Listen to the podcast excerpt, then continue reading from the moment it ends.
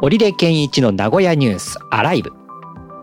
この番組は名古屋のカルチャーやイベントなどの最新情報をお届けする名古屋の今を知ることができるポッドキャスト番組です。名古屋でサッカー J リーグやバスケットボール B リーグなどのスポーツ実況やニュースのナレーションなどをしている織出健一です。番組へのご感想お便りは番組ホームページのメールフォームまたはツイッターへハッシュタグカタカナでニュースアライブとつけて投稿してください。お待ちしております。今日の話題はこちら。26キロを超える医薬品ドローン物流実証実験に成功。この実証実験に成功したのは名古屋市の会社プロドローンです。このプロドローンは、古式島地域ドローン物流コンソーシアムに参加しておりまして、2023年2月21日に、薩摩仙台市から上古式島へおよそ26キロの海を越えた医薬品ドローン物流を実施しました。この実験ですけれども、鹿児島県地域課題解決型ドローン実証実験の補助金を活用しているということです。まあ、この実験実施が行われた当日は晴天晴れてましたけれども、時折風速8メートルを超える強風が吹く状況でした。で、こちら20キロのドローン2機が同時に実際の運用を想定しまして、片道26キロのフライトを行っています。高度50メートルの低速用、そしてもう一つ、高度が65メートルの高速用、この2つのルートを設定して、途中で高速なドローンが低速なドローンを追い抜くという光景もあったそうです。で、片道のフライト終了後のバッテリー残量、低速ドローンの場合は30%、高速ドローンの場合でも40%だったということで、で、こういったマルチコプターでも25キロを超えるフライトが可能であるということが証明されたんだそうです。で、このマルチコプター型ドローンというのは航続距離で不利とされていたんですけれども、まあ、風にも強く、それからメンテナンスが容易であるというところで、今後課題となってきます運用コストの低減に大きく寄与すると期待されているんだそうです。こういう会社が名古屋にあるんですね。ねそうなんですね。あの、ドローンのスクールアカデミーっていうのはちらほらとこう見たりするんですけども、こういったね、はい、あのー、会社があって、で、これが、うんうんうん、えー、医薬品を運ぶ実験をやったと。うんうんうんいうことですね。こういうのは求められていましたもんね。ねやっぱり遠くの地域へ、えー、薬を運ぶ。まあ、普段物流がきちんと整っている状況だったらいいんでしょうけど、災害とかでね、えー、うん、緊急で運ばなきゃいけない時っていうことも当然出て出てくるわけで。またあと、離れ小島だとね、なかなか物流が、はい、そんなに毎日ないとかいうとこもあるでしょうからね。ねそういうところに向けて、えー、このドローンが使われるというところはこれからね、増えてくるでしょうけれど。うん、26キロだと、名古屋城から多分、はい。東海市の手前ぐらいですよね。うん、ええ、そうですね。多分、そのまま、はい、えー、名古屋城から南にずっと下っていく、名古屋城と東海市の、えっ、ー、と、市境かな？あの辺りまでの距離だと思うんですけれどね。大体、ざっくり言うと。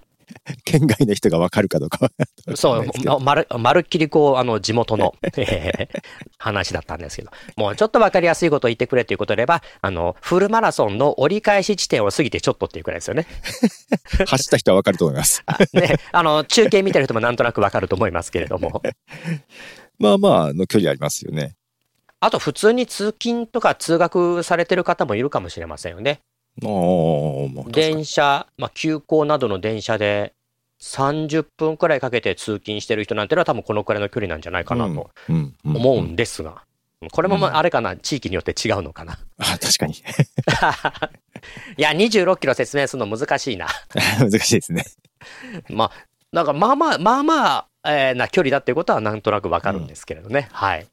名古屋から岡崎ぐらいまで行けるのかなえそんなに行けます？そこまでいけないか。もうちょっと手前ですか。な気はするんですけどね。ねはい。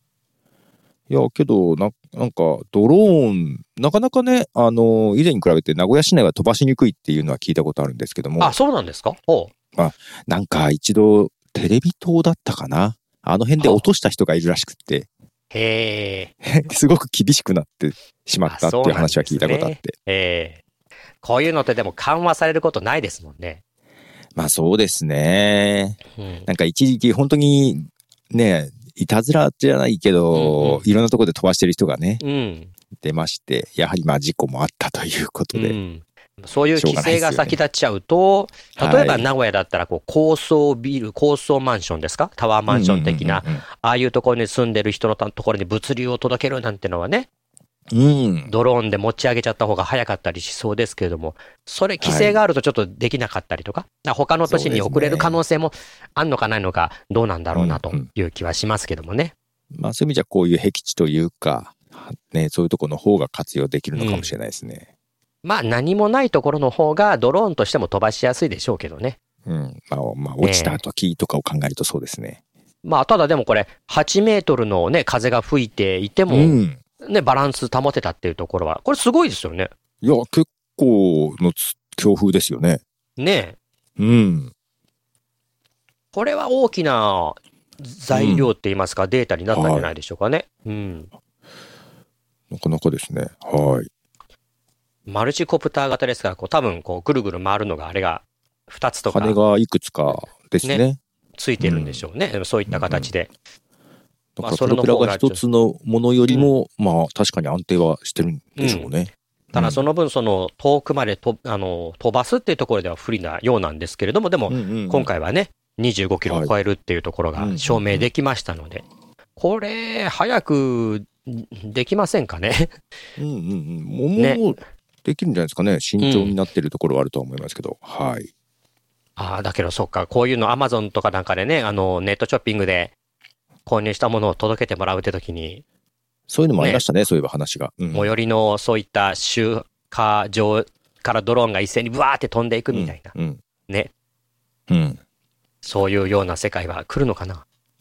まあ日本は結構そういうの慎重ですからね。アメリカではなんか少しはい実証やってたような気がしますけど。ねうん。でもまずはこういった島とか海を越えたところとかっていうね、そういうところから、うんうんあのー開発といいますかね、サービスが進んでいくかもしれませんね。